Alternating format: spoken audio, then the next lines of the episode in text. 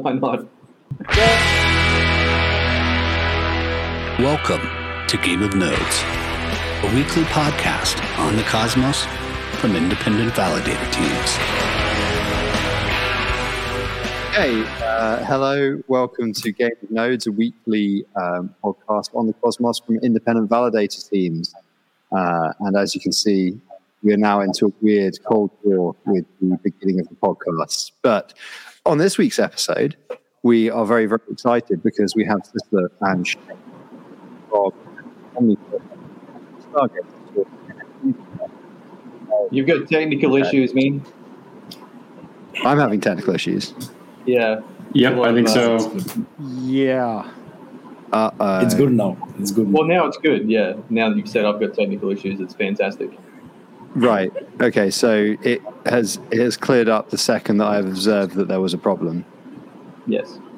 That's computer programming for you, baby. Okay. So uh, yeah, welcome Shane. Welcome Sisler. Um, we're going to be talking about um, NFTs, obviously, and their respective platforms, and NFT interop, and lots of exciting things. If you have any questions as we get going, uh, drop them in the chat on YouTube, uh, and we'll we'll pose them. We've got a few from Twitter as well, which we'll get onto. Um, but first of all, we have our regular opening segment, which Null, I know you've got lots of thoughts on this. Dumbest thing you've seen in crypto this week. Would you like to go first? Um, no, I don't want to go first. Um, I actually can't think of anything right now. I've been traveling all night. Okay. Well, uh, wait, I can volunteer something. I will volunteer that because of uh, apparently completely under- misunderstanding how intrans- transitive Go dependencies work, we had to do a second security release last weekend uh, after all of the fun we had with Juno last week. Uh, and that was, I think, largely down to me uh, and uh, some other folks. So that's the dumbest thing I've seen in crypto this week because I'm partly to blame for it. Uh, Jabby, do you want to go next?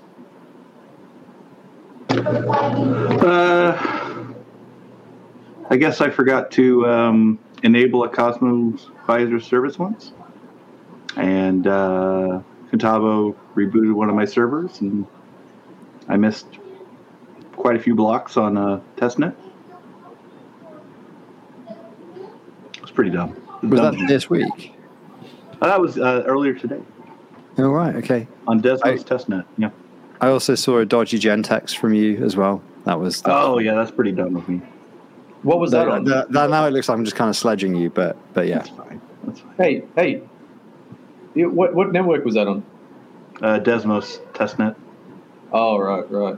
Oh, they, they're pulling up another testnet, are they? Uh, they've been running the same one for a while. Oh, okay, cool. Schulte, dumbest thing you've seen, man. Uh, I mean, I don't want to talk too much crap on myself, but uh, I was jailed on Cosmos uh, while I was out of power in Puerto Rico. So I'm not super proud about that, but I'm not to throw that out as the worst thing or the dumbest thing that I've seen. Uh, and I'm currently writing a script for being able to re- refund everyone. Um, 10,000 plus delegators, man. I'm starting to like load up, like create self-composed load balancers in order to get it going, and it's just, it's more of a task than you'd expect. Did he just mute himself and then keep talking? Uh, there's a lag on the video, I think. Oh, okay, right, copy. Um, Sisler, have you seen anything dumb in the Cosmos this week, man? Uh, yeah, just you know, just us where uh, you know, like we missed a few blocks uh, on the recent upgrade, uh, Stargaze upgrade, where uh, you know we installed and you know did everything but didn't start the binary. I think that was what happened. So we missed a few blocks. It was pretty silly. And when I went to ping.pub, I saw that happen to a few other validators as well, and you know we immediately notified. So uh, you know it was ZDX that notified us, and you know the chain went on. So I think you know uh, yeah that was pretty dumb in my sense because you know, everyone's like a validator. So yeah, Um, shout out to bloody ping.pub. I, I got to recognize good projects, man. And I tell you what, I reckon now every time there's like a network upgrade or anything to do with someone's like trying to rejoin or catch up as a group. Everyone's got ping.pub open, and I'd hate to be that poor RPC getting flogged. Yeah. Because they, they're, they're, that's like a light explorer too, so it's it doesn't Yeah. cache anything, and it's just constantly flogging RPC somewhere. Do- Sorry, do you just pronounce cache? Cache. Yeah, cache. What what do you call it? Cache. Cache. Cache. Would you uh, please pronounce corollary for me, the fray? Corollary. I love it. What? Or aluminum, perhaps? Wait, no. How about how about schedule? Or schedule? Schedule, yeah. Um, Al- you mean aluminium, Schiltzy? Uh, yeah, would aluminium. pronounce, What's, what's uh, the big deal? Fucking Hood aluminum. for me, like the hood of a car. bonnet. Bonnet. Oh, right, right, right. I don't know what you're talking about. But I Uh, think uh, I think we must have like England and uh, Australia share a lot of our uh, you know pronunciation because you know we came from there. Uh, would Well, you so pronounce was- uh, criminal for me, the fray? oh, Australian. Actually, actually, isn't isn't isn't the trunk of a car called a dicky in some places? yeah, it is. It, it is. It is. Dick. It is. It is. It is. I thought well, is. my favorite my favorite Australian word is Ute. Right? Do you know that one? You don't have Utes? We don't have we don't have Utes. They don't sell them here. Uh, I've seen a Ute. There's there's somebody who lives near me with a Ute, and it's literally they must have imported it from Australia. But Take You- your SUV and cut the back off it. Yeah, No, no, no, you got to stand off. Utes are like my favorite vehicle. If they were in the U.S., like the Subaru Baja, oh man, I would be all over so quick. They're my absolute favorite. You, you've got Utes. Like a Tundra is a Ute. Ju- They just call it a truck. yeah, right. No, but those are like pickup trucks, or they're like SUVs Yeah. with like a deck. But like a Ute is like like a fucking tiny Renault or some shit with a with a proper flatbed. That's super weird. That's like yeah, it's like a Australian- sedan with a flatbed kind of deal. It's not a truck. that's a Ute. A Tundra's not Oh, a, a that- Ute. That's a style side Ute. They're fucking useless. They don't really make them anymore. I love that it. true? Really? I love there's like a distinction. There's like there's like different tiers of Ute, and that's the shit tier Ute. Well, the ones you're talking about are like they're like you take a sedan and you cut the ass out of it and call it a Ute, right? And Yeah, exactly. what what you call a pickup truck is what we call a Ute most of the time, and that's just like you take your SUV and cut the ass out of it, and then you've got a Ute. So you know, take anything and cut the ass out of it, you've got a Ute. Take a van, you've got a fucking flatbed. Uh, we'll, we'll we'll we'll take that under advisement, Noel. Um, Shane, do you want to tell us the, the funniest thing you've seen in crypto this week? Stupidest thing. Um, man, this week, uh, you know, I'm drawing blanks with that right now. I can't. Uh, um, yeah, I can't think of anything off the top of my head right now. So you're gonna guys have to come back to me on that one. It gets me every time. Um, Like, what is the stupidest thing I've seen?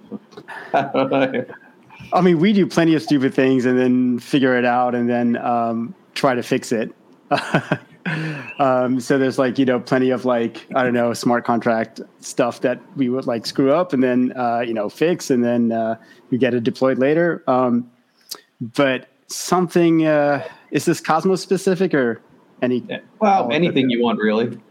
Could have been just. We usually make it Cosmos specific, but if you've seen something else that's dumb, bring it up, man. The default answer is Cardano. Cardano. I can just say Cardano, right? Oh man. Um, yeah, I, I'll get back to me on this one. Sorry. Jabby, of course, you mean Cardano. Cardano. Yeah, I think it'd be Cardano. Or Card- mm, Cardano. yeah. Difficult to say. I think in the south of England, you probably have people say Cardano, and I think in the north of England, you say you have people saying Cardano, Gadana. and that's presumably how Australians would say it. No, Um, it's. I mispronounced. You know, uh, uh, uh, apparently their consensus engine is is really good. I've I've never I never used it or tried it, but I know that uh, Mina Mina Protocol used it for a while. Um, and uh, yeah, What there's some, specifically some so cool stuff. about it? I don't really know. You're gonna have to have, have to have to check it out. But the word on the street is that that shit is hot. Yeah, yeah. nice. Um, so first, first question. I thought like I, I was kind of interested in this actually because it's something that uh, has come up a bit when we've been chatting with. Uh, it's particularly, I know Usurper and I have some maybe guilty pleasures in common uh, on this front. But what do you guys listen to when you're when you're working? It's like to, to everybody, but I know. I know I wanted to put this in as the icebreaker because I know Shane has, in my opinion, pretty good taste in music. Uh, yeah, you know, um, I, I, was actually surprised when we were hanging out in Lisbon because I like rarely meet other people that are also into this like weird electronic, um, kind of like what, what, do you want to call it, like uh, post metal or something. Stuff um, with guitars that's also got lots of electronics in it. I don't know. I, I, I have a friend who calls it yoga metal, so uh, maybe that uh, will put like an image in people's minds, but. Um, these days though i've been like when i'm when i'm coding i either i i, I listen to metal or techno when i'm coding for some reason. Yeah techno metal seems enduringly popular to loads of people i seem to talk to in the cosmos eco. Uh, just like minimal techno seems to be all everywhere. Just like relaxing techno? Yeah it's either minimal techno or or something really loud and fast I think the good I thing about metal is that you don't get um, hung up on the, you know, the words because you can't really understand them. So it's just like nice, nice noise. yeah, yeah, exactly. It's just like you know grunts or growls or like none like- at all, and you can actually just get get stuff done. right. Yeah, but we were talking about uh, what, um, like Russian circles, stuff like that, Pelican. Yeah, I think we we sessioned quite a bit of Pelican actually. Uh, that's yeah. something classic straight up post rock stuff. Um, I've had quite a good during the during the old the old Juno crisis last week. I got a lot done. To um, there's some great YouTube mixes of uh, basically jungle that was composed for 90s video games because the game composer the game studios were like this is what the kids are into. They're into jungle but we're not going to license any tracks. We've got to get composers to create original music that is like the jungle that we think the kids will listen to. But it's just slightly quirky and dorky in its own thing. Um, and like the ace combat soundtrack all of the snowboarding video games and stuff. And as soon as you listen to it, you're like, oh shit, this is literally my childhood. This is why I'm into the music I'm into. It's so obvious because it's just like, it's sort of like jungle, but also a bit industrial, but also a bit whatever. And it's just not quite any of the things. And you're like, oh, it's really its own subgenre of jungle, but recommend that. Uh, Sisler, what have you, what do you, what do you use to work to? Uh, yeah, anything that, uh, not anything actually. Uh, Desert Dwellers, uh, Shpongle, you know, these are things that I listen to. Uh, like 140 BPM, you know, lower than that without lyrics. You know, that's that's where I'm at. So I get Is that it, pace and yeah. Isn't like 143 BPM like the classic slow? It's like whatever it is. It's slowcore. There's like a particular genre of drum and bass, isn't there? That's like really specifically like around 143. I'm not too sure, but you know, it'll be on the lower side. so you know, I think you can call it trance. You know, that's progressive trance. Yeah, something like that. IBN. I know these from. I'm actually. I have no clue about the genres that I listen to. I can't differentiate between genres. But at the same time, you know, I see these on. Yeah, I see these on di.fm, and uh, yeah, that's where you have Chill, Psybient, and so on and so forth. So nice. these are some of the stations that I listen to. Yeah. I, I used to work next to well, two of the funniest programmers I've ever sort of worked with around a desk. One of them used to listen to huge amounts of uplift, uh, uplifting trance. There's like a subgenre of mm-hmm. trance. He used to make it himself, and he was actually, pretty, to be fair, he was actually pretty good at it. Like, it wasn't really my thing, but um, but the funniest was there was a guy I used to work with who was really into soca, and he just come in every day. He was probably the one of the best programmers I've top two, top three programmers I ever worked with. And he just come in every day, just smash down sweets, like packets of sweets. He'd just have like a pile of them on his desk. He was skinny as a rake somehow, but just like just chain eat sweets all day, double espressos constantly. Every time he ran out, he would go back out and get another one, and just soca with like you know the, how it has all, like, all the air horns. So all you you couldn't really hear anything other than like a continuous like beat all day long that was quite similar, yeah. and then like just periodic air horns throughout the day. uh, but he was uh, just an incredible programmer. But it was just really, really surreal, just like kind of having this constant ear, ear, ear next to you all day long, and it just like leaked out of his headphones. But um, yeah, Schultzy, how about you? Uh, I feel kind of soft core compared to you guys. Um, my go-to is actually a lo-fi Nintendo track playlist on YouTube. Um, it's like you know Legend of Zelda or Mario, kind of turned kind of a little bit techno, and then I just listen to that basically on repeat. And it just, same thing for you is it to kind of hit that nostalgia point while also engaging you into like some sort of consistent rhythm. Works for me. I have a mental image of like every time that you know failed to compile, it's like the guy going down the tube. That's not too far off. Yeah, exactly.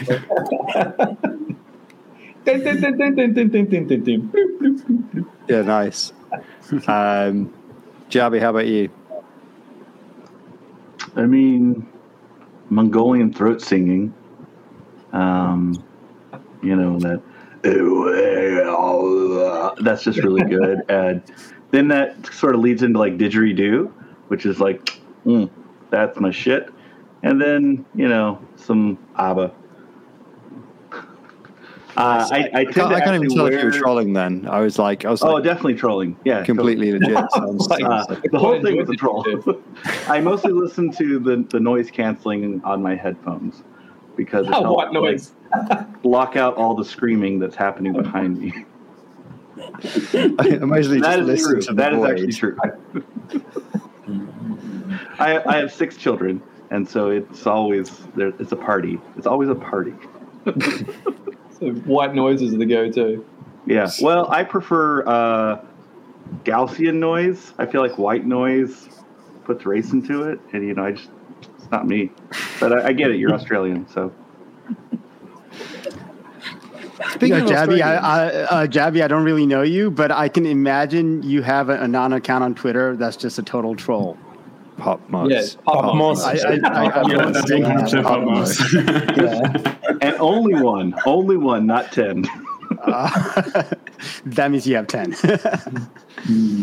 I love people that have entire conversations with themselves between their troll accounts.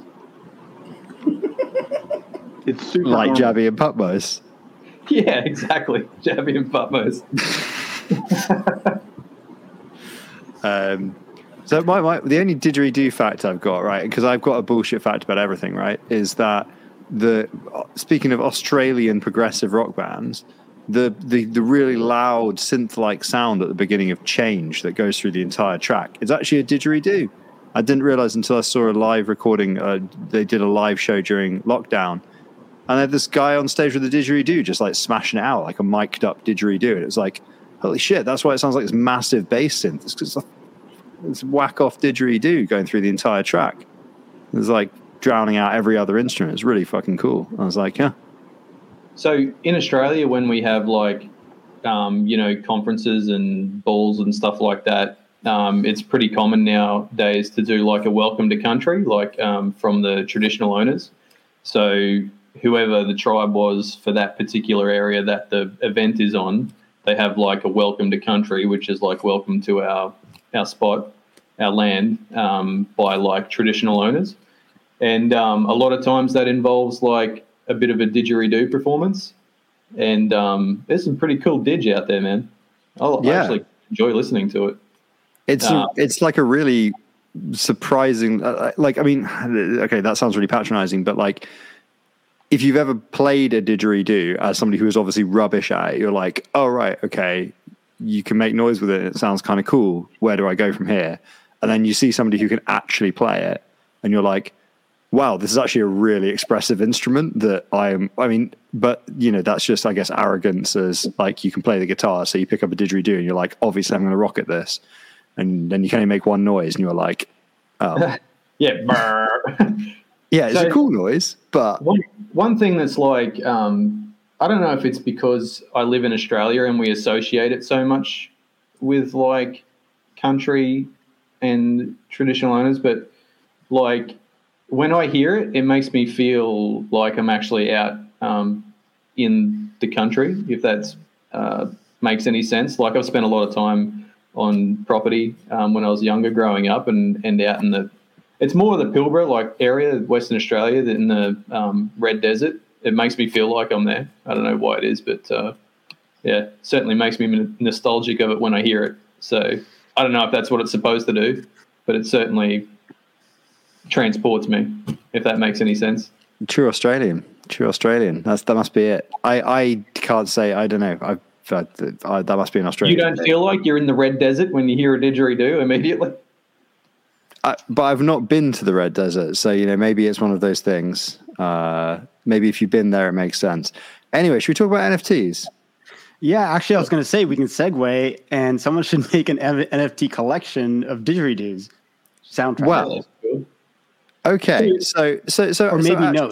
We've got a bunch of questions about NFTs, right? Uh, and and stuff here, but like as as somebody mentioned, this is quite formless. We kind of just like having a bit of a chat. Um, and hey, it's Usurper. All right. Um, My end in a rocking chair. Play the music. yeah, exactly. That's a that's a pretty good wind up. Usurper's just up? in a rocking chair. Um, but so obviously there's a lot of kind of preconceptions about what NFTs are, and like like joking aside, obviously you're, you're, having a bit of a wind up, Shane. I see you're jerking my chain here. You're saying, what if you just made a bunch of didgeridoos, NFT collection, let's all laugh at the fray. But also, what if you did actually record lots and lots and lots of different, like, because obviously, because like like every instrument, like presumably didgeridoos have a character of their own, right? So you could do some kind of collection of different like types, different whatever. Like, I mean, uh, but that would require like like I guess an audio NFT, right, or something like that. Like, do you, like what do you think about those? I mean, what do you think about different genres of NFT? What do you think about different medias, and what do you think like, you know, this is both both Sisler and Shane. Like, what do you think that we're going to see as people start to go like, oh, maybe these are. Is that a different thing to a collectible, like a lot of NFTs are now, or is that like what are the limits of, of those multimedia NFTs and what are the ideas that ha- what are the low hanging fruit that haven't been like explored in that area? Like the well, I mean, and uh, NFTs right now are still kind of in their toy phase, right? And uh, the generative projects, the PFPs, that's the kind of stuff that that that people like. Um, but the way I see it is that when Ethereum first launched, it was just like all the tokens were just like a bunch of shitcoins, right? And um, you know, I'm, I'm I'm not saying the generative projects are like the shitcoins of NFTs, but you know, I think I, I I, think a lot of them will, you know, end up doing that. But um, you know, right now, if you're like a musician, you buy like VSTs and you buy different sound packs and stuff like that, right? Those could be NFTs at some point. And uh, then if you're the, you're the creator, you can uh, make all the royalties from it directly without having to go through any, you know, mediary. I mean, intermediary, right? So um, I think that stuff is coming. I think I think anything that is non fungible in digital form um, will be published as an NFT at some point. So it's just a matter in relation, of time. In relation to like, um, you know, music uh, NFTs, right, or like audio NFTs. I know that Omniflix has um, audio NFTs at the moment on their platform. Not, i don't think I've seen anything like that on um, Stargaze yet, Shane. But do either of you guys see like a future where, for example, like um, you know, artists might uh, be able to license sampling and stuff like that through NFTs instead of actually just buying them, like being able to license content for use in you know um, podcasts and and that type of um, you know media production? Yeah, I, yeah, I'll take this. Yes, definitely, because uh, you know it is it is a natural, logical progression of how distribution happens. So right now we are utilizing Streamyard and YouTube, and in in a in an ideal future we won't need the artist to actually sell anything; they'll just license out everything. And these will be derivative nfts or these can be any form. So you know here like uh, you know just going back to phrase question right?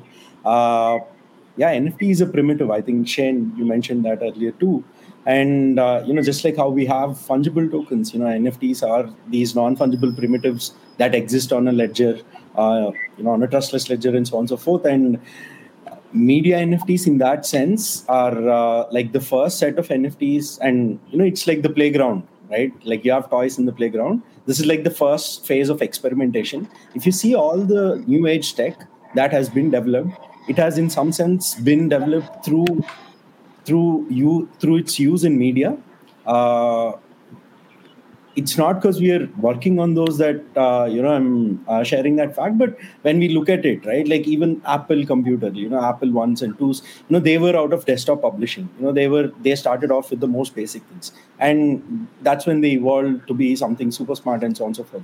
So media in that sense allows uh, uh an opportunity a zone where you can fail and you know even if you fail the risk is that people might not view content or something like that might happen. But when in this case like with blockchain and nfts we are combining there's a financial aspect to that uh, element of media as well. So transmedia multimedia you know these nfts will definitely you know uh, we can see that even now. So there might be a song that can be used as an access pass or something like that. And you know eventually uh, yeah there might be AR NFTs and so on and so forth as well. So yeah, multimedia NFTs will be there in the future. Right now, it's only text, audio, video, images that are being experimented with. Yeah. So, so I'm going to throw another thing out there, and I'm just going to keep throwing ideas out here today because I'm an ideas man, as you as you both know.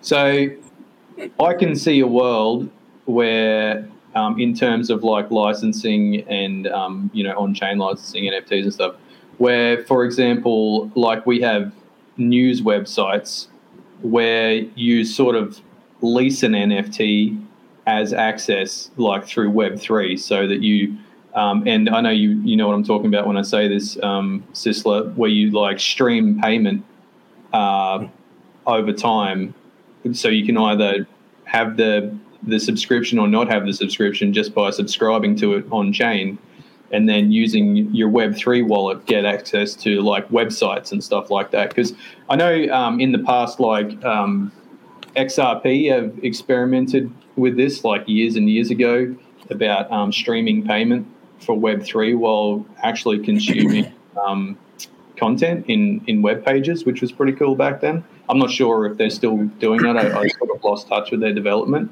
But does that seem like something that's um, feasible and something we'd likely see in the next couple of years? Any of you guys working on something like that? I mean, I think you're getting at like lending and borrowing of NFTs, right? And uh, integration with NFTs and DeFi is definitely going to happen. And uh, lending and borrowing is just kind of a primitive that's going to enable stuff like this.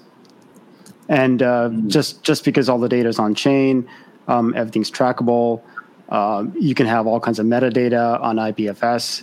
Uh, there's just a lot more clarity around uh, like sharing of um, these assets. Yeah, and yeah, just to add to that, right? Like even in this case, like we are like six people, and there are how many people that are watching? I don't know, Frey. we have four seven. Yeah, there's seven total. So. Oh, seven. Okay. Yeah. So, you know, let's just say we have thousands of people that are watching, and each of them, you know, they want to maybe incentivize us or, uh, you know, just donate, right? Like they can start to stream money, you know, that's programmable money in that sense. And, you know, if that is like many to one from a creator standpoint, right? Creators receiving the money. We have, say, a Coke or, you know, uh, whoever that can drop tokens for everyone that's listening. You know, that's like like one to many from the creator to the audience that are consuming this content. So distribution in that sense like the newspaper example that you mentioned yes 100% we believe that'll happen. Uh, in some sense we worked on that but you know we've we've uh, yeah tested that framework and so on and so forth. But uh, yeah that is definitely you know a future that we see uh, potentially with distribution. Okay so yeah like uh, that is one. And the other part is yes nfts are being used as access you know for communities you know in discords and so on and so forth. Eventually we'll see a lot more subscriptions that turn into nfts so just you know having that nft will give you access to the platform maybe as a beta tester maybe someone with exclusive access. So we'll see more of these happening uh, rather than you know the urgent use case of maybe going towards streaming payments, but definitely streaming payments will happen. You know, we've seen yeah Cosmos contracts as well. We've seen Cosmos based modules as well uh, around that, and yeah, it is it is uh, very helpful even in a case where let's say there is a doctor or a lawyer and you operate in a trustless sense. You just go to a website, click, and start to talk, interact, consult, and you pay. You know, there, there's a trustless payment aspect of it. Yeah. So this is quite possible. Yeah. I think um, so. Sort of following on from that, in terms of the web applications, we haven't really seen enough development in Web three wallets to be able to um, sort of follow that development path yet, have we? Do you, does anyone know if there's um, you know foundation funding or or funding from any public um, you know like uh, DAOs for this type of Web three wallet integrations, or are we sort of relying on the likes of um, Keplr uh, to just pick this up at some point and roll with it? Well, so actually, um, Osmosis just came out with a grant program that directs towards Keplr specifically around development around it, putting on custom RPCs, uh, things like that. So I guess in that sense, yes and yes. Yes, there's foundation money going towards it, and yes, we're waiting for Keplr. yeah, they're, they're opening the door for you to self develop. so right now, Keplr um, has Stargaze support in their app. They have a Stargaze app in the Keplr app. Um, like we didn't even ask them to do it or anything like that. It's just they just they just wanted to do it, I guess. Um, but we are we have the streaming um, dev fund on chain that we're going to direct um, some of the funds to like uh, like hackathons and bounties and stuff like that, and would gladly fund you know any other wallet projects. Yeah, I don't know. Like in terms of wallets, there really is that. Like obviously, the major one is Keplr.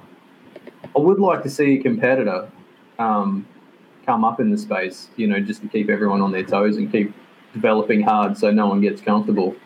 I don't know how feasible it is. Everyone seems to be, you know, on the on the Keplr train, but I mean, surely there's space for another one. Uh, there has to be, and I think um, competition in the space is key to driving development.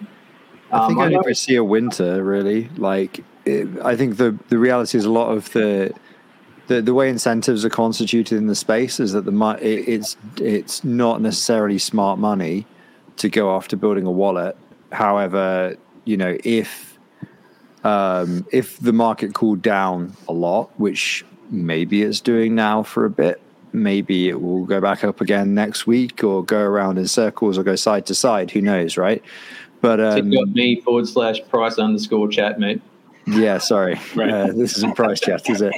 Um, we'll do we'll do we'll do the price chat episode in future, right? And then we can we can put all of our wild theories out there. But um, I think in the current market, like if you have a dev team who understand the space and could build a wallet, there are other more profitable avenues to be exploring, right? And I think that's the that's kind of the the problem of the wallet situation. I mean, so for we've directly so first of all when you know like the name service stuff that i did um you know with with one or two other people really um obviously the first version of that took about five minutes back in lisbon and i think i think shane was actually around the table when i was like hang on a minute yeah why does nobody build an nft a name service that's just an nft and it was like about two minutes later i had a proof of concept of it. It's like okay cool. Now this requires like wallet integration and like a hundred other things, right, to make it like fully realized. And it's that huge gap between that initial idea, I think, where a lot of teams get to, and then like all of the other things where you basically realize that wallet integration is like the the end user feature that would be amazing but you ha- you're not going to make any money from building that and if anything somebody will vampire attack you right? Well so, well i mean i mean metamask makes makes a lot of money um, by integrating swaps um, inside metamask mm-hmm. and they they take a little bit of the fee. So i think i think cosmos i think the the ecosystem is just a, a little bit earlier. I think um, you know at some point there'll be maybe another contender for wallet and you know maybe Keplr might even integrate osmosis and maybe another wallet might come in and integrate another dex and, and start taking fees um, wow. that's probably the way to do it so this so this was going into there are obviously other projects that we've like work, working on now with with other people as well that are mainly smart contract based. And commonly, where as soon as you start doing lots and lots of CosmWasm stuff, you start wanting much deeper integration with CosmWasm smart contracts. And very quickly, you also realize that this might be a wallet problem, not a. This isn't just like a, a you're building. It might actually be better suited to be a wallet, right?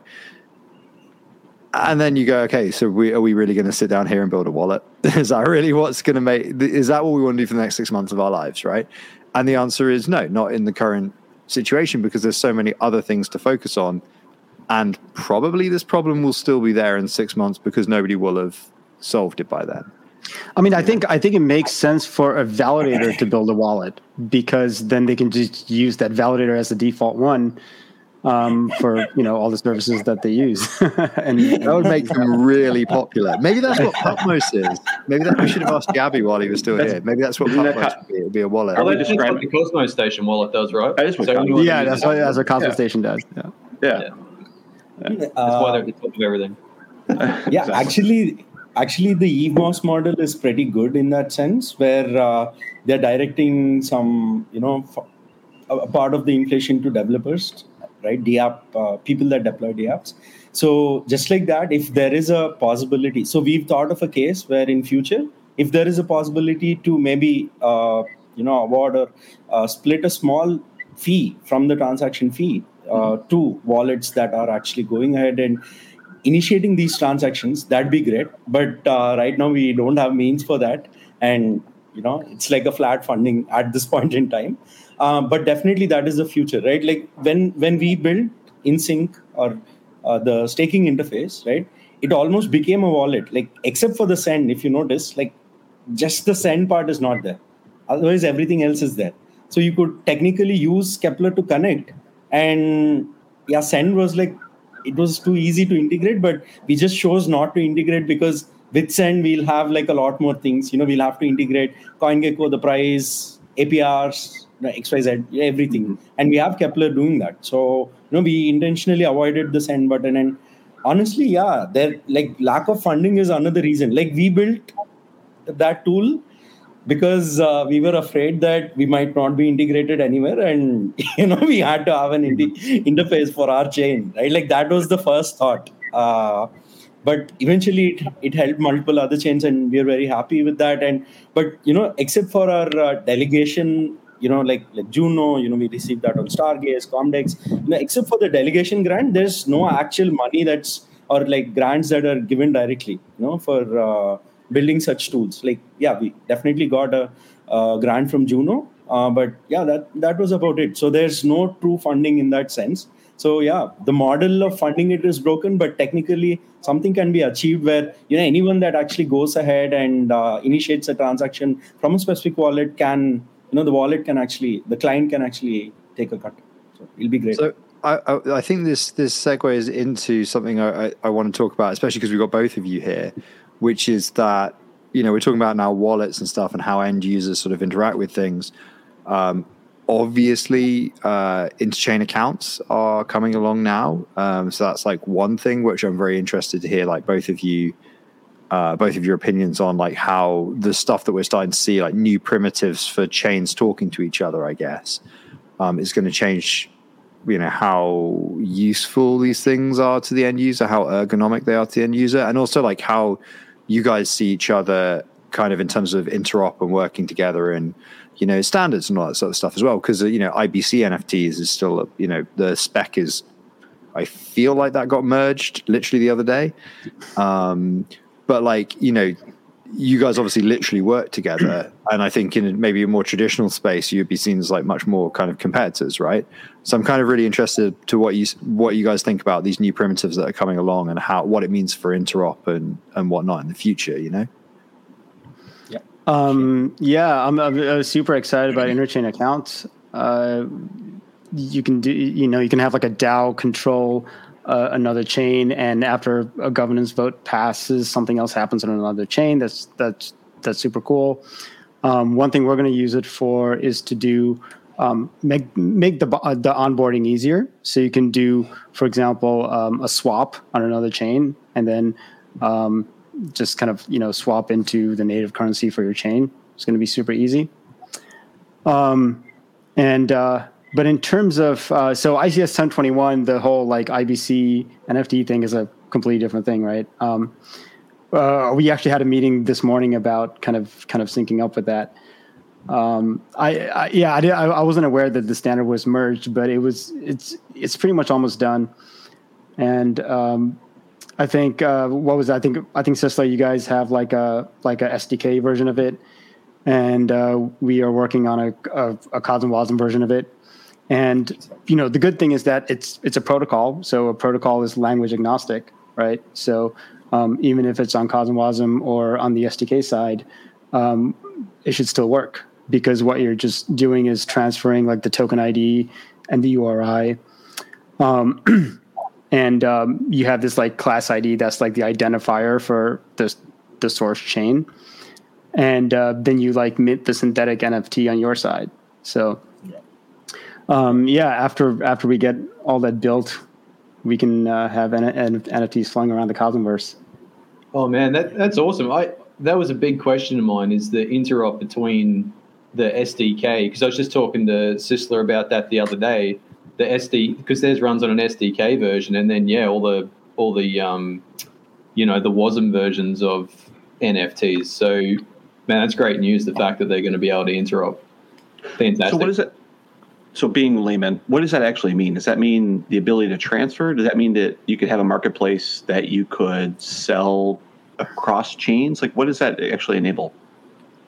Yeah, so so it means that like you know someone can mint an NFT on OmniFlix and then transfer it to the marketplace on Stargaze, or someone could mint an NFT on Stargaze and send it to Om, Om, OmniFlix to their marketplace. Um, so you know if if one chain provides a unique feature that the other doesn't, then someone might want to transfer the NFT over. So you could you could post something for sale on both, for example.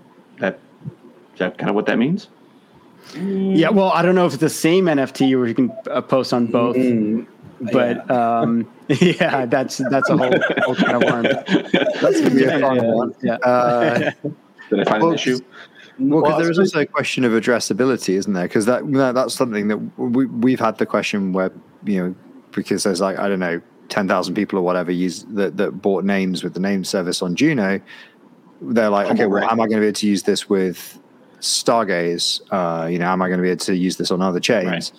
And it and use this obviously means a lot of different things to a lot of different people. You know, the the most simple version of can I use something to dereference my wallet address is yes, it's a bech32, and you throw anything at it and it will, you know, just return the Juno equivalent, right? That's that's that's super simple.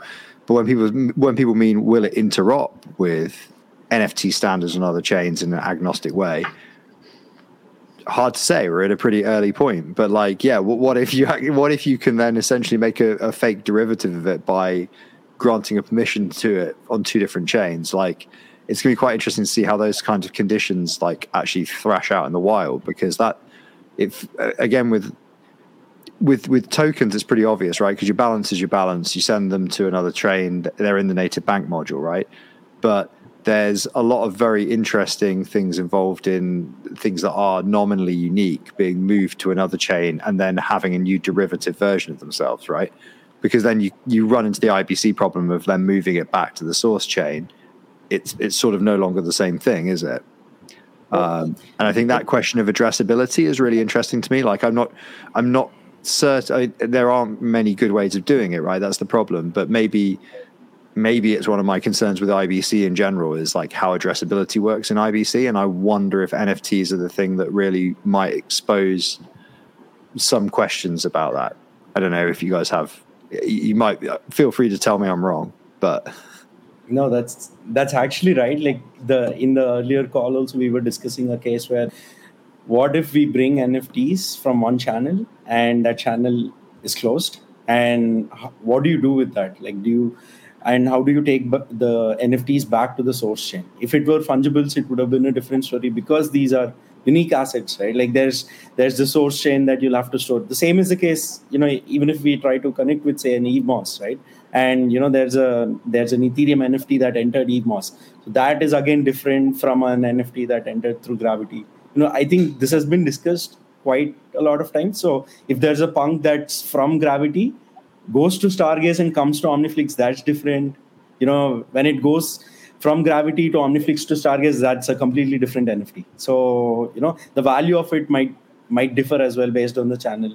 And even now, like we see on Ethereum, uh, just like uh, assets that uh, you know that are just copy paste, uh, that you know just copy the punk IDs and so on and so forth, and uh, then and then they create uh, you know representative assets and they move things around. So to an extent that uh, you know that reference to the source is you know best observed on the chain for people that can figure it out but you know there's a there's multiple layers of abstraction i think user user experience wise just like how we are seeing the osmosis bridge decision and fungible to like this is in fungible tokens right non-fungibles will take some time yeah Yeah, Is you this kind of have the that. hub of? Go ahead. No, no, no. I was going to say this is this is the diamond problem uh, in IBC where you're like transferring from chain A to chain B to chain C, and then you kind of have to go back the same path. And uh, if you don't go back the same path, it's not fungible the same way. Yeah. So I think that's What were you going to say, Schulte? Yeah, I was gonna say. I mean, this is kind of where the conversation around the Cosmos Hub originally came from, right? Where in theory everything should have been directed through the Cosmos Hub and then go from there. So that's their way. There was just that single source of truth.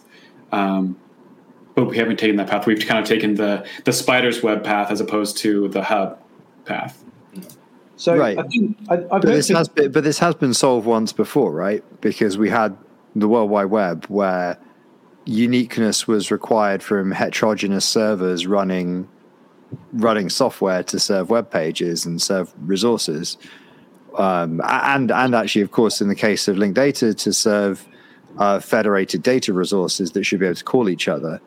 And you know, the URI was the design for that. That I think you know it's easy to forget how how despite its kind of clunkiness and ubiquitousness how elegant a solution to the problem the URI is and how you know it's it's served it's served the job pretty well. But the the necessity of the design for for IBC as I understand it as somebody who is not super technically uh, you know in the in the weeds of that design it's the it's the design of the relays and the channels that causes the the the issue, right? Um, where the the the the addressability of a resource is fundamentally tied to its passive its state as it moved around, right? Um, because resources aren't immutable, which they in Web two a resource is immutable. It's either there or it's 404, right? So, you know, is this something that that we should be looking at new primitives for? Now we have NFTs that are going to be moving between chains, and they might be potentially incredibly valuable. Is this a is this a call? To, is this a point to say, okay, well, we have two different paths here? Maybe we can like take a look at whether or not these these resources should be have their state mutated by the channel they're sent on, or whe- or whether they, you know, it would make more sense to make them globally unique at the point of creation and then go from there. Like maybe the same NFT minted on Stargaze, no matter what what chain you eventually land on, it has you know it's Stargaze, then the contract address, then the name of the token or something. Like it has some kind of at creation metadata that then always identifies it as that thing. I don't know. You know, I think I think one thing would be really interesting is when sh- shared security is a thing, right? Then um, would security be normalized between more of the chains?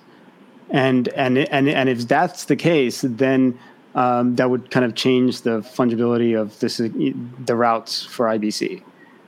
Um, so that'll be interesting to see if that happens or not.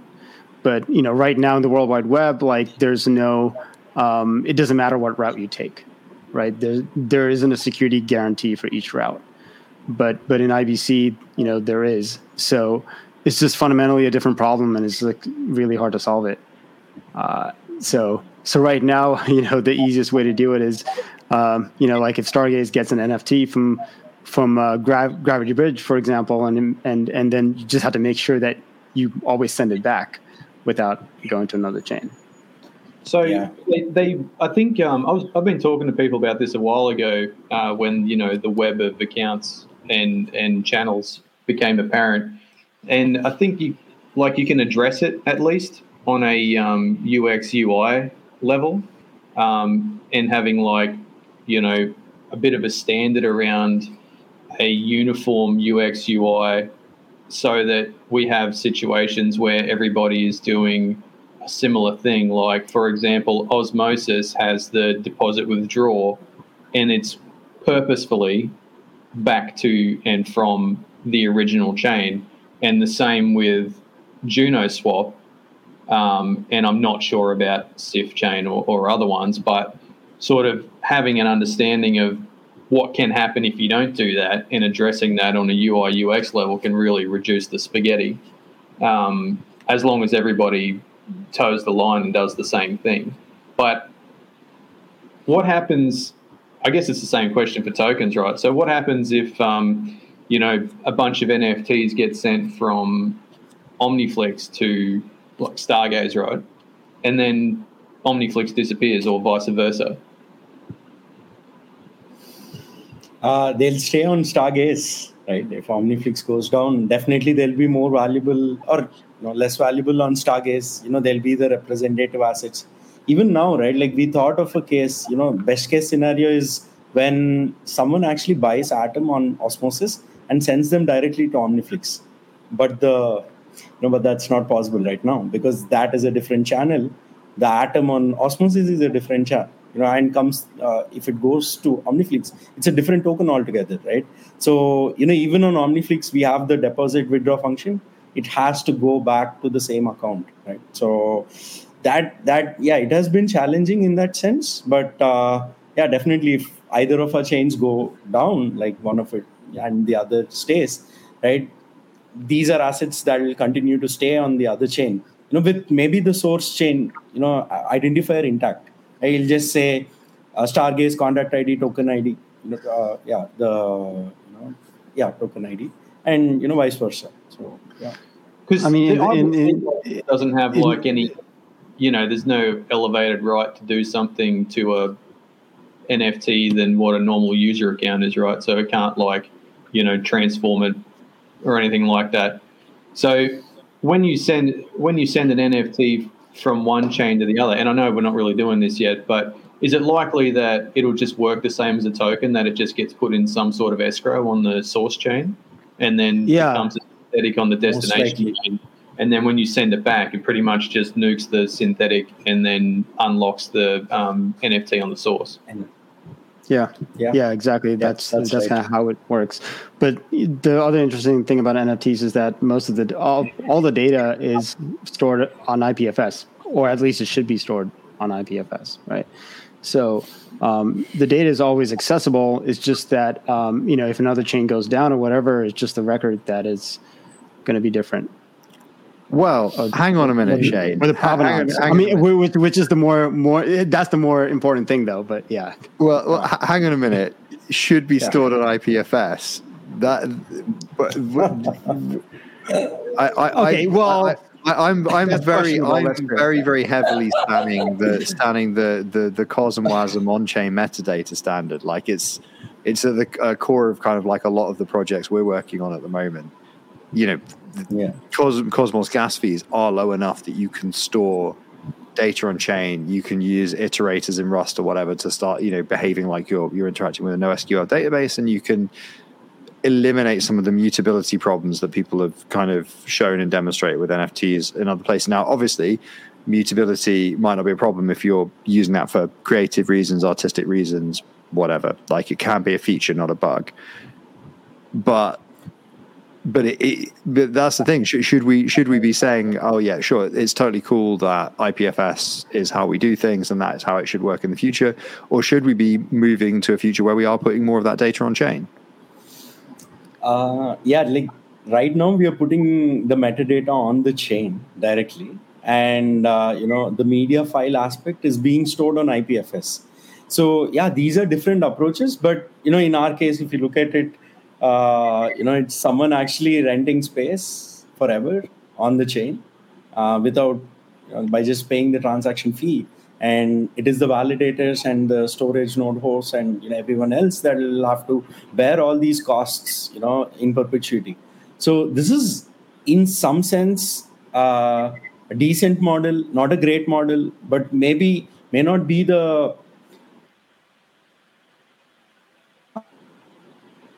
yeah. Is like a baby step in the direction of uh, storing data that's mutable or immutable on the chain directly and using that as a reference. So this is when we believe interchain accounts and you know some of the other uh, aspects around interchain accounts will come into play where you know there might be specific data stored on a specific chain. So and and probably this is how cosmos will scale too you know like with all the zones right? Like some zones actually store that data you know uh, on the chain you know some might not some might use other ways to actually mutate that data right like in if you ask me in like personally what i believe the jpeg or the png should be an svg and that should be stored on the chain but at what expense like what joy right so you know that yeah the, these are Yeah. the questions In- that, even an uh, SVG, it has to be below 10 kb, right? Or so that's, or at least with Cosmwasm anyway, that's kind of the most you can really get away with storing on chain. And that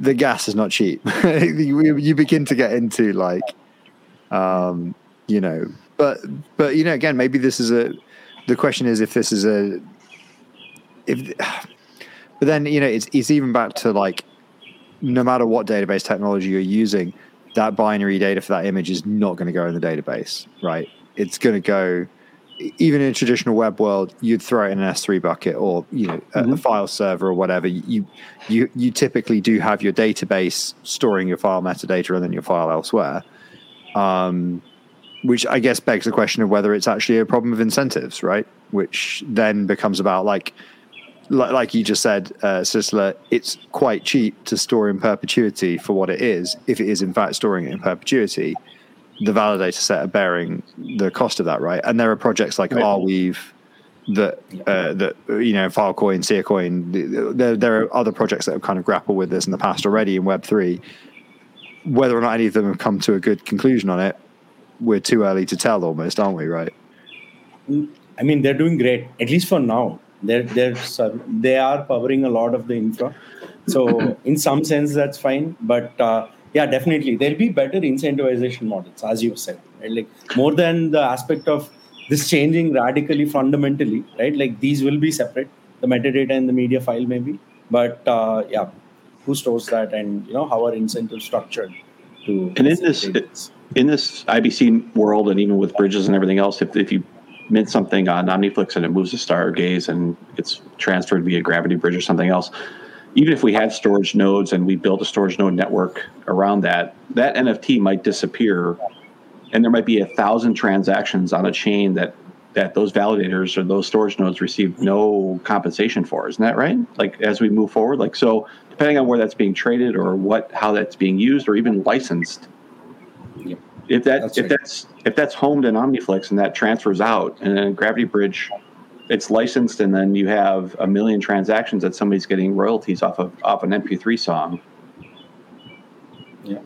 It's very difficult to. There, there's really no way to bring that back, right? There's no fee structure to kind of bring that back to the people who are, or the individuals or the or the organizations that are supporting that that transfer. Is that right? And, and I think in the grand scheme of things, you hope that it works out, right? You hope that there's just as many leaving as there is coming in, and you know all those types of things. But but that's I think that's kind of a concern, isn't it? Yeah, I mean, I think in the context of IBC, it's just a lot simpler to have the NFT being just like a pointer to the actual data, and um, it's just it's just uh, simpler in the context of IBC to have as much of the data like off chain as possible because then um, when when an NFT moves to another chain, it could be more easily queried. You know, in, in just Right. from one place, as, as as opposed to like querying a whole bunch of different chains to be able to like re, re, reconstitute like the NFT. So But Shane, that, Um, that data would have to be somewhat managed by either a validator set or something else to make sure it doesn't change, or that doesn't it? Does it have to be somewhat managed in that sense? So once it goes to IPFS, it's addressed It is to them, right? And that's it. If it's an IPFS, yeah, right. Yeah. Yeah. Yeah. I'm thinking outside of that, like if it was something, some some other. Well, I mean, you idea. like say No, like even even IPFS. I mean, there there can be the storage node network which is powered, Right. uh, which has nodes of IPFS and uh, you know maybe CR and something else, and they can be Right. curated and incentivized by the networks. So you know, yeah, what data you put on chain, what data you put off chain, is but but if if we are utilizing the traditional uh, IPFS services that are available right now, yeah, that might be mm-hmm. managed. That's actually managed storage, right? And they're Yeah. making sure it is delivered, you know, and available on demand in highly available. Yeah, the availability is there. So you know, you can maybe click on an IPFS link, it'll open up, a video will play, it'll get streamed to you. No, that's the advantage. Mm-hmm. So mm-hmm. with a storage node network that's not curated properly, that might not be distributed well. All this is like not possible. Yeah. Right. Actually, um, the Frey, we we talked about this before, where you can kind of like build um, an IPFS pinning service, um, like on top of the val the valid validator set, right? So you can have Yeah. like some kind of incentive model for Right. that. So th- Yeah. there is there is potentially something being done. Yeah, maybe. Oh, cool. It would There's- have to be right. I mean, yeah. We'd like to collaborate. So There is, there is, there is, Just not that is may, maybe there is maybe a top uh, a not very secret project that I keep alluding to that's doing something like that. But um, yeah, um, Ray's super cagey about anything he's working on ever. yeah. Just I for literally no reason at all, just because I come from a, a, par- a paranoid. Uh, do you know what? It's probably literally one of those things. You know, like Indian parents, like if you get um, if if you show them homework and then it's got even slight mistakes in it or something, you just get so much shit. So it's it's better to only bring your successes to the table after the fact. You know, you just like if it's not a success, you just you just you just destroy your grade card on the way home from school, and you just never mention it. You know, you only bring you only bring the meat to put on the table. Everything else, forget about it. You're getting thrown out of the house. You know. You're gone. Um, so m- maybe I that's mean, why I'm think, so cagey about I- projects. I'm like, if this project fails, let's just. I yeah, I don't even remember. Never what- happened. I don't what even remember those. What Git, project? I don't even know what you're talking about. I don't remember those git commits. You know, maybe I had a beer. Who knows? You know, Yeah. for six months, maybe I had a few beers, worked on a project, didn't go don't anywhere. I, I don't know. You know, we all get a bit crazy, right? Sometimes. I, I have The, the thing is, how wait wait how are you how uh, how how are you proving though that the data is still there? Like how uh, like how do you prove that a validator, um, you know, didn't like pin the data, said they pinned the data, and got like tokens for that or something, and then I could I could um, tell you after this. There's no project to talk about. I don't know what you're talking about, Shane. I, I don't know what you're talking about, but but luckily, a combination of, of of yeah, a combination of smart people plus the economics degree that I largely sn- uh, snoozed through have actually solved that one for me.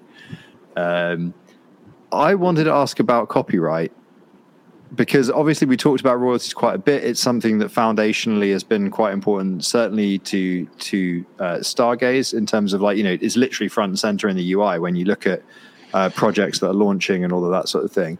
Um, but obviously, royalties and copyright and what people are actually buying, I think, is for um, maybe people who are kind of aware about how copyright works and and you know, sort of artists and creators and whatnot is quite an interesting issue. Like, what do you guys think about the the question of what people are actually buying when they buy an NFT, like with relation to ownership and copyright and that sort of stuff? Do you think it matters? do you think more I mean, I mean, well, Uh, well, in our case, we just, um, you know, we we handed over to to the creators, you know, you know, so they can choose like whatever license they want. Um, if it's like CC zero, you know, or any other license, um, they can they can put it in the metadata. Um, but I'm sure Sistla has like a more kind of a deeper answer here for this. no, actually, we did our best to incorporate that. Uh, but uh, yeah, a lot of the creators, you know, they were uh, they didn't have specific copyrights that they were giving out. You know, they uh, not not a lot of them actually are aware. They're not too deep into copyright. They're not too deep into understanding the maybe the business aspect of uh, art creativity. So you know, what can it lead to later on?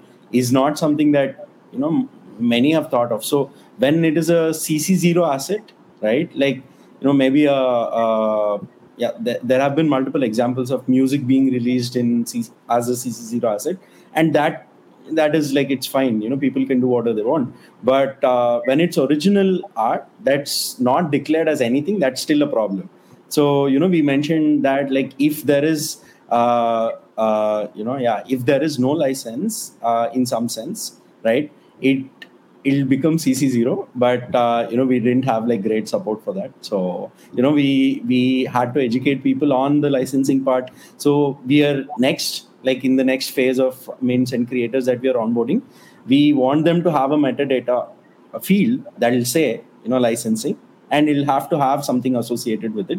Even if it's just like a ipfs link again right? Like to some random doc that they write that they you know design the copyright nature of the content and so on and so forth. But uh, definitely we are planning to you know first start off with the creative common licenses and then go ahead. But you know like when we are yeah we are dealing with uh, movie studios and record labels and we we just like uh, you know yeah there there were models where they wanted their own chain and we let it stay that way right? Like we didn't want those assets to be put up here and eventually sometime later when someone else infringes that copyright you know it's a it's it's a pain. And you know we are also planning on a on models where people can challenge you know if there is you know if i've produced something and you know null has like you know use that as an nft or you know just uh, utilized in his nft yeah we are working on models to facilitate that but it's not like foolproof nothing is foolproof in that sense uh, right. there is So it's back to the is- it's back to the if blockchain is culture, then then you know all all the tech problems become social problems, right? Uh, you know, uh, th- th- when uh, well, I mean, so I remember this happening like when people first started making like social tools for sharing music, like way back in the day, like um, Bandcamp. Amazing in the early days because they had that license field where it was like CC0 or CCSA or all rights. It was just I think it was just three options in the early days. But you could like literally go like, oh, this is this is CC0 or you know it's it's non-attribution, non-commercial, but otherwise go for your life, remix it, or it's um, you know all rights reserved. Which again, I'm like I'm super surprised that isn't that wasn't just in EIP uh, uh, seven two one in the first place, right? Um, Oh, that that's because like not all assets are CC based. Movies like movies are broken down into like 276 rights. If you sell each right, you make much more money than like selling the entire movie. So yeah, I you know, guess I, I guess I'm kind of yeah. I, I I I kind of guess I'm, I only really know mainly about the music side of things, so that's just showing my own ignorance there of the licensing situation for some some types of media, right? no, no, like definitely they they share a lot of things, but uh, yeah, video licensing, audio licensing, image licensing, you know, these are these are like, and these are pretty left to interpretation in multiple jurisdictions. This is not like pretty standard. And personally, in a country like India and Asia, these are not really organized. You know, even in the West, like something in the in something that's interpreted as X in US might not be the same in Europe, right? Europe has a completely different standard in terms of how content is handled as a whole, you know. So yeah, these are these are not interoperable. so you know that's a huge challenge. There are no standards. So yeah, that's a huge challenge. Not I mean, I think I I think we can start to make some new standards um, based on how things work on blockchains, right? So Yeah. uh, it- you- things like like buying a license and stuff like that, or you know, buying out a license for an NFT for a certain period of time or something like that um, is possible. yeah i mean we've seen social tokens get i mean like fwb dao on the ethereum network uh, they like they have an event that i think that costed about uh, 10 or 20 fungible tokens to you know actually enter the event. But you know people didn't have that and uh, you know there were other members that weren't attending that delegated. So you know you can delegate your access pass you can do a lot of things. So like our model is you stake for x days and you license it for like you know lower than an x days right? And you know within that period you know the nft stays in that account. You know you can maybe create derivatives that are time based and so on and so forth. But these are models that we are still working on. So when you stake these are some of the things that might happen within the omniflix network oh. Um, so going back to um, storage, I, I wanted to mention something there that uh, I didn't get to get in there. But I have a request that if you do do something with storage that is required by validators, please make it a separate directory that can be like assigned as a separate home. So we're not all having to have like 10 terabytes of data on NVMe. It'll probably be a different node, right? Shane? Well, I mean, if, if it's something Probably, that yeah. has to be managed by the validator specifically on that node, yeah, But definitely. the validator, the validator is just the human abstraction. Right? It's just the human. Right. It's a different Oh, yeah. node altogether. So carrying around. friggin- yeah. yeah, because that could be. I mean, that that would be a serious problem though in terms of cost um, Correct. to manage long term because NVMe ain't cheap, especially if you're using cloud. And um, Yeah, t- ask me about my uh, AWS Yeah. bill. the Freya knows all of it. It constantly talking about the bill does nothing about it. Just, just Yeah, like, well, I this is my problem because I come from the corporate world. I refuse to do anything about it, but I'll constantly complain about it. Yeah. Okay. Well, there, I don't know. There, there have been some things happening in in Juno the last few weeks that might have kept my attention elsewhere than uh, doing what I think is quite janitorial ops work. I, I can't think what it is that has been taking up so much of my time, but um, I'll go away and have a think about it. Maybe I'll I'll get back to you on that one. Um, what's been taking up your time? yeah, I can't think. I can't think what what series of events might have taken up any of my time over the last four weeks. Um, So, guys, I'm looking at the clock and I'm thinking we've we've taken up we've, we've taken up quite. We speaking of taking up time, we've taken up quite a lot of your time. So, like, I'm I'm really interested to. Uh, hey, very that. funny. Um, I, I'm really interested. Like, what what what are you guys most excited about? Um, you know, that's coming up on your projects this year. I mean, I, I think I can guess what what it might be, but I'd like to hear you guys talk about it. Um, I mean, from the point of view from Stargaze, just very excited about uh, building the mar- the marketplace, getting the marketplace out there, and um, have some kind of fun features planned for that. Uh, one thing I kind of want to do is build this um, kind of pool where anyone can submit a token or like an NFT, and then they can get another one back, a random one back that's like at least the floor price of that NFT. Um, so just kind of like fun things like that we have planned. Nice. I mean, I'm looking forward to the marketplace uh, big time. Also, because I went a bit crazy and degened like way too many shut 114s, and I figure I need to like trade them up. Like, I need to consolidate the the like. It, let's not even say how many I've got. It's, it's, the, the- but I, I feel like I need to consolidate them into a manageable number of slightly rarer ones, which I will do when there's a marketplace because I degen too hard.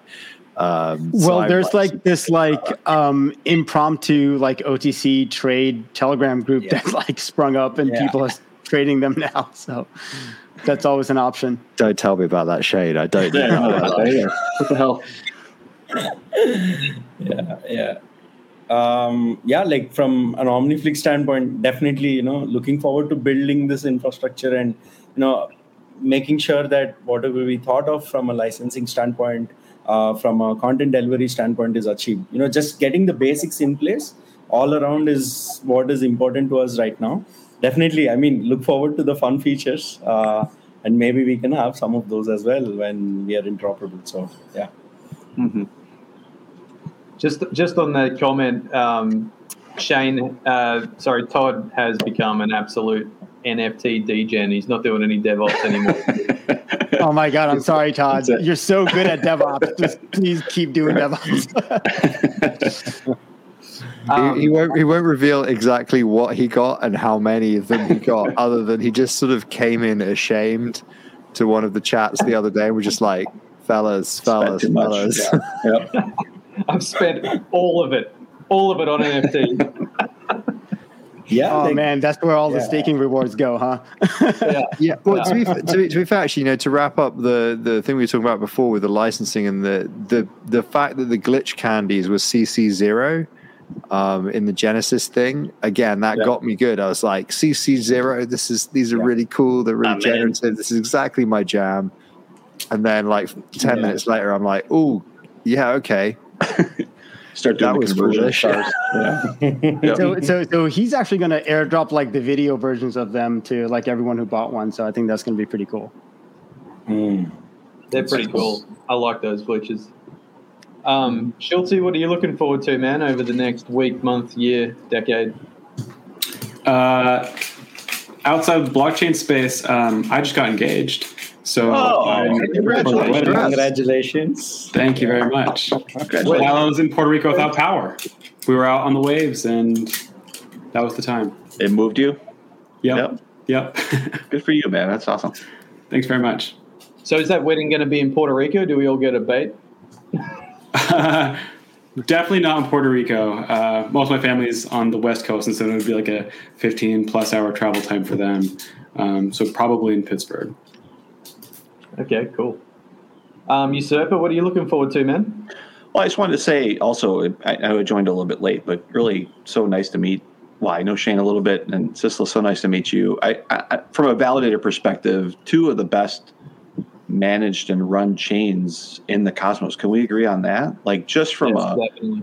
initiation perspective, test net, mainnet launch. I know my light is losing here because I'm out in the middle of the woods here, but um, but um, what a what a what an absolute joy to be a, a validator and be a part of both of these projects. It's it's just awesome. Like you guys, really like just how to do it right is this is the way you do it right. Um, and it's been really a pleasure to to be a part of both of these these projects. I don't know if you guys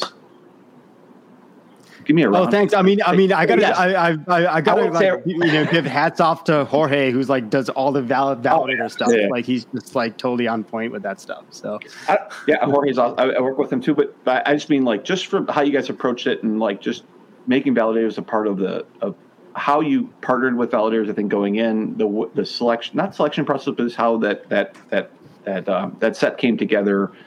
Um, just how to be able to launch without ridiculous APR and and other types of things that are going like like less degen type situations, which which you know nobody wants to run an auto compound script and, and we've never run auto compound scripts on either stargaze or omniflix which is amazing. Um, and it's just been it's been a real it's been a real pleasure. So uh, just wanted to just to say that and make sure everybody understands the the just the the quality of these of these two projects in the in the ecosystem because they are they're awesome. Like they are i think we're everybody's extremely excited about what's coming this year and, and beyond. Um, what am i most excited for? I i don't necessarily know what's going on this week um, from an excitement perspective. Um, I mean, Did you not 18. just see what went on chain earlier? I, I don't know. Prop 18 is super exciting, though. I'm, I'm ex- really excited to talk about that and and just have the pitchforks come out around validators and everything else going on with Prop 18 on Juno. But we'll skip that for right now. Um, no, I think I think this is a um, it's a good week. Like I, I think there there's a lot of new things coming out. Like like Crescent just launched their, or at least they're talking about their mainnet and what's going on there. Um, some new projects coming forward and those types of things. So I think that's kind of my list for right now. Awesome. Um, the Frey, No. what are you excited about, mate? no, you I- first, man. You didn't even say. You didn't say like most Yeah. DGen things Yeah, I you've know. this week. You, you've you got to wait for that one, so you got to say one now.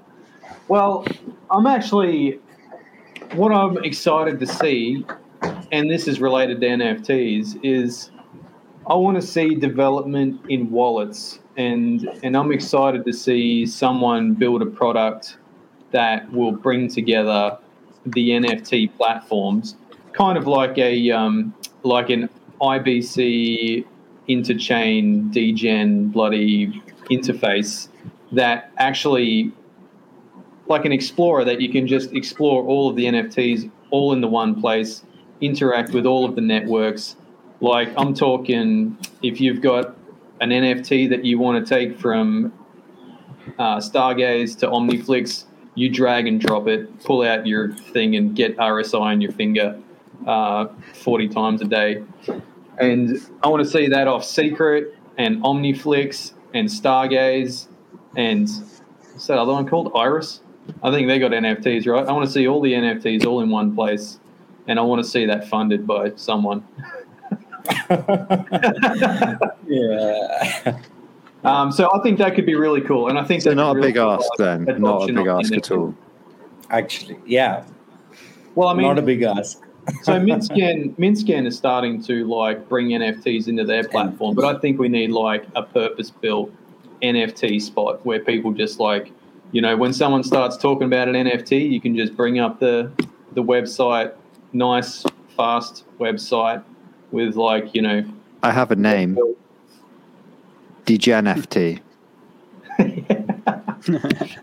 dgen.zone. What's wrong with the Gen FT? I think that's. I thought. I thought that was brilliant. I was like, this is, registering that right now.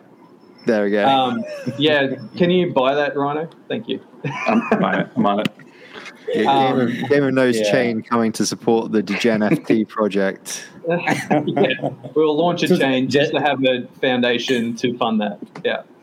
Um, the Bray, give it to us, mate. What are you so excited about? You've waited till last year. I know it's something huge. Hey, uh, like Um, just bef- just a small point. Sorry, go go. Yeah, yeah, go for it. yeah, yeah. like Null, you were saying, uh, yeah, you were talking about that uh, you know interface, right? Like we have been building something. I mean, we we build you know decent. Uh, I mean, we build like base level apps for a lot of things, and there's something called Omniflix.me, which is like a profile, right? Right now, there's no blockchain level interoperability or anything like that. What we have planned for is, you know, first we are looking to make sure Omniflix NFTs are displayed in some sense. You know, you'll have tabs where it'll say Stargaze, you know, it'll just say Terra, you know, Iris, and so on and so forth. And we'll make sure there that there are integrations there that'll just like query and display NFTs. And that's about it. Maybe you know you should be able to uh, go ahead and uh, you know initiate some transactions, base level transactions, but only whatever is possible, you know, at the base level, and you know, not too specific. So this is something that we have been focused on and deprioritized it for you know, a few other reasons, but uh, definitely something like that is in the works, uh, but not the DGN and yeah. I want to write the spec for the UX. So in other words, you, you want to draw the boxes on the piece of paper that we that somebody else has to go away and build. Yeah, yeah. No, but I want to write it in words to make it more difficult. Excellent. That's that's always panned out well in my experience. Um, and it'll be written in, in 100% Australian. So Hmm. yeah, please like phonetic, phonetic Australian. And I'll have to I'll have to run a, like a find and replace over it to remove all the instances of the word cunt. I was going to say, not for the children. Yeah, not for the children. Yeah. I try to avoid that on the podcast, man. We're gonna, yeah, actually, to be fair, I'm pretty sure you can get banned from the Apple Store for that I've, one. I've got a pin in my shoe that I like press into my toe to, you know, suppress it. Yeah, I So what are you excited about, man? You've been you've been avoiding it like the plague. Yeah, let's go. Yeah. Um, okay. Honestly, um, I'm actually quite excited. There, one of the projects we're working on is going to do, going to hopefully test net um, this weekend or in, in the next seven days. And it's it's re- it's like been a really fun and dorky project that I've not put nearly enough effort into uh, because of the various dramas on the Juno chain. But the other folks who I'm working with are awesome, and uh, yeah, some. It's it's not the first. It's not the first. Um, but there's the, a, a lot of the stuff around it is really first hasn't come interesting. And, um, First not inferred. yeah, Sorry. it's not the first. But anyway, there's there's a lot of stuff that, that that's thrown out, which I think is really interesting, and it's got us thinking about addressability and wallets and and a lot of the kind of ergonomic stuff that I think uh, we have strong opinions on. But like I say, at the moment, no time nor economic incentive to work on. Um, but yeah, uh, that's that's what I'm excited about this week. I mean, I don't think any of us have received an invitation to participate in that test net. The Frank, well, well, well. d- just not me. I'll send you. Yeah, yeah. You know, Usurper was like, uh, Null's a bit of a loose cannon. Do we really need this guy? You know, It's true. I don't know. Uh, uh, I'm not even sure we've actually bought a domain yet, so we should probably just like we'll send we'll send I'll send it, I'll send you a link when uh, when something's up, and you can go. Oh, this is this is what you're being secret about. Is shit. When, and I'll Which I think you, is going to be exactly your reaction. Uh, to be clear. I feel like I feel like you just haven't invited me because of, you know, maybe some past comments on some of those ideas that you're working on.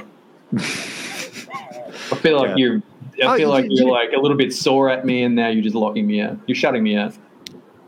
Yeah, no, it's it's not that. But, but anyway, actually, do you know what the other thing I'm excited about is that obviously we're we're testing the Unity prop at the moment. Um, Jabby is doing a lot of help with that as well, and uh, assuming I didn't screw up writing the Genesis file for that. That starts tomorrow afternoon, my time. Has it been going well? Uh, I mean, the contract's had a preliminary audit, and it's a pretty f- stupid contract. Like it, I mean, no, it's not stupid, but like the logic involved in the Unity prop contract is not hard. The reason it's interesting is because it's novel to use a smart contract for governance, not because it's really hard to write that logic. Like the logic involved is pretty straightforward, and it's got lots of unit tests, and like I say, preliminary audit done. Um, but actually running through all the scenarios that we would need to run through in order to verify it will do the thing that we expect is is complex, and that, but that's quite interesting. Um, but obviously, you know, uh, Prop 18 is now live, so maybe maybe we've wasted our time. I don't know. We'll see. Um, Not But- by the looks of it. So this is the Scotty looks, two. looks pretty video. safe right now. Yeah. what's the current voting like? I haven't really It's looked. like I just saw it went live, and I was like, "Good luck to same you, with you crazy." I was like, It's "Shine on you, crazy diamond," you know. It's mostly pitchforks at the moment. Yeah. I have never seen so many like individual votes for no with veto. It's pretty high. Yeah, it's over over fifty five percent of the vote was like. Yeah. Well, I think so. It was no no with veto. So, is this going to be the first no with veto in the Cosmos ecosystem? Then, assuming it passes. No, it's happened before, right? Didn't it happen in Osmosis before. right. Okay. So, I think So- it has. Yeah. So what this this prop went up overnight in Australia, and when I looked at it, it had over six thousand individual vote no with vetoes.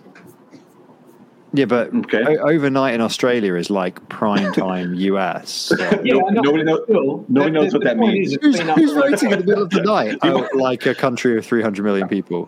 Nobody knows It's what been time up that for like what a few hours, right? And it's like Say what it is in like 6,000 Europe or yeah.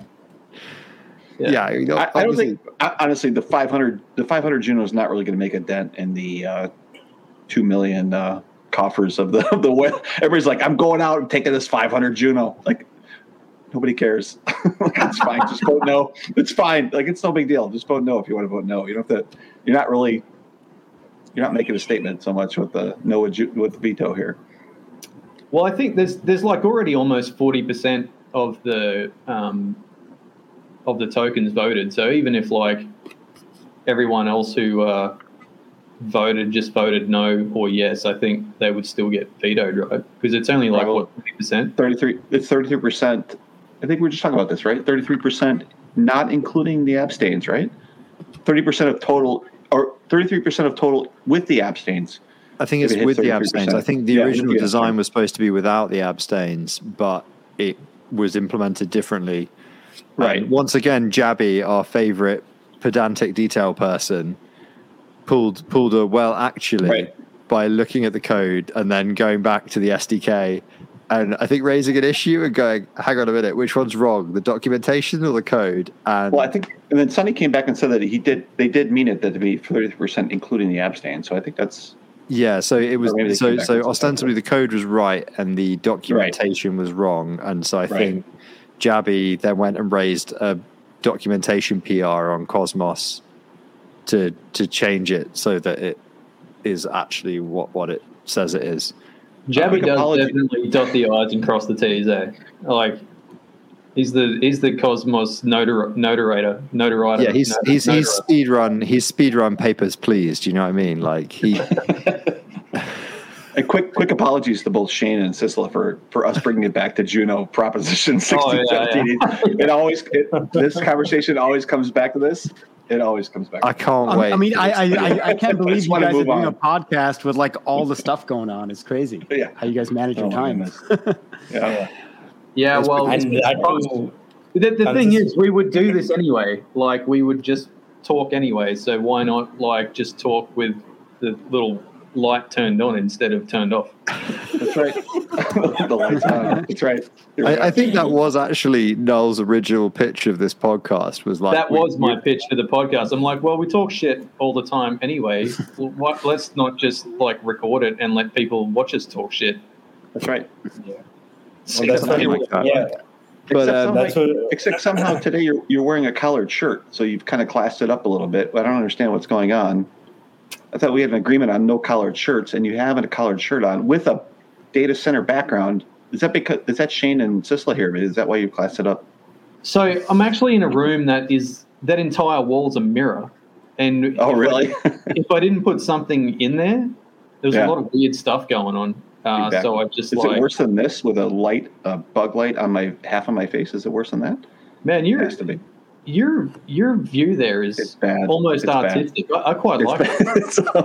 It's- it? Um, kind of, it it kind of looks like it's going to go kind of dueling banjos at any time there. It- Stepper, that's- so, I'm in that region. so, so you know, you want to be, you want to be careful. in that I, region, I know yep. precisely one thing about that, and that's that film. So, Not quite in that region, but close. yeah. Um, so anyway, we're at 90 minutes. We should uh, wrap it. it. up. Thank you so much to um, Blockchain and Sistla for coming on. We've really enjoyed having you here, and I think we got out some like nutted out some pretty good conversation about some some ideas and and where we're headed. So thank you very much for coming. We yeah, appreciate thanks it a for bearing with us. It, we should do this again too because this is a great conversation. We've only like scratched the surface on this, and this is a